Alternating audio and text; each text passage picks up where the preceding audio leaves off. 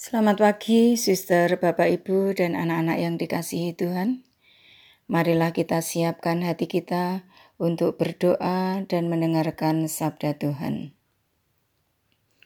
Dalam nama Bapa dan Putra dan Roh Kudus. Amin. Allah Bapa yang Maha Kasih, kami bersyukur kepadamu atas rahmat kesehatan dan hari baru yang masih boleh kami nikmati hingga hari ini. Utuslah roh kudusmu ya Tuhan, agar kami mampu mendengarkan sabdamu.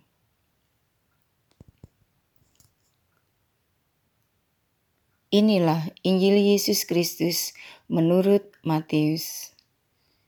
Dimuliakanlah Tuhan. Menurut silsilah Yesus Kristus, Yakub memperanakkan Yusuf suami Maria yang melahirkan Yesus yang disebut Kristus. Sebelum Kristus lahir, Maria, ibunya, bertunangan dengan Yusuf. Ternyata Maria mengandung dari Roh Kudus sebelum mereka hidup sebagai suami istri. Karena Yusuf suaminya seorang yang tulus hati dan tidak mau mencemarkan nama istrinya di muka umum, ia bermaksud menceraikannya dengan diam-diam. Tetapi ketika Yusuf mempertimbangkan maksud itu, malaikat Tuhan nampak kepadanya dalam mimpi dan berkata,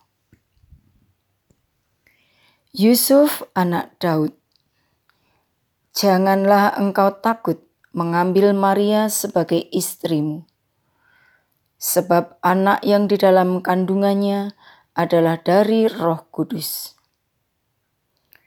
Maria akan melahirkan anak laki-laki, dan engkau akan menamai dia Yesus, karena dialah yang akan menyelamatkan umatnya dari dosa mereka.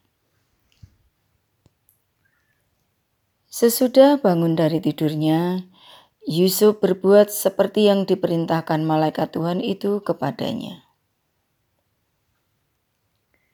Demikianlah Injil Tuhan.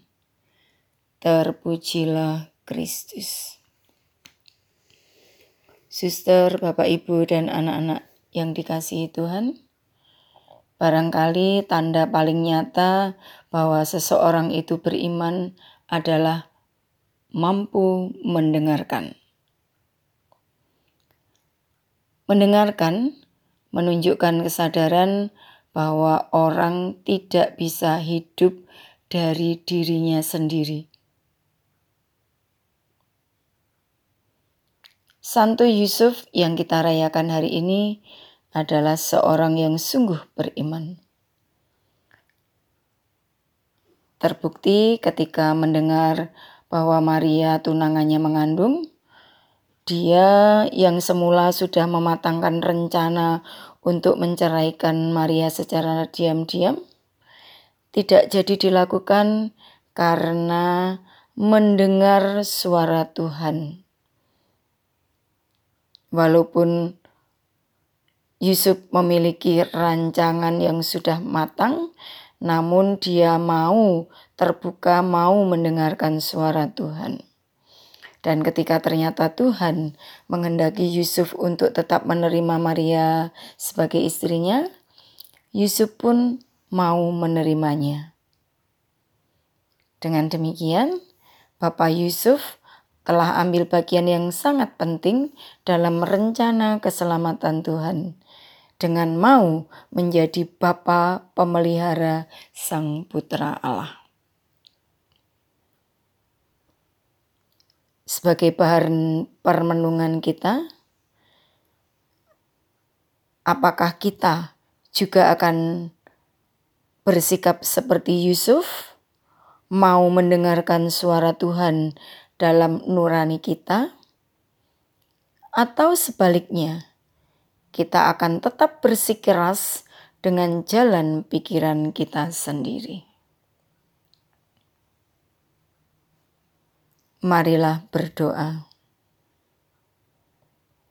Allah Bapa yang Maha Baik, ajarilah kami untuk selalu terbuka mendengarkan sabdamu. Bahkan ketika kami merasa sudah mampu memutuskan yang terbaik dan mungkin terbijak menurut akal pikiran kami, namun kami sadar wawasan kami sangat terbatas, sedangkan rencana kebaikanmu begitu besar dan luar biasa. Amin. Dalam nama Bapa dan Putra dan Roh Kudus. Amin.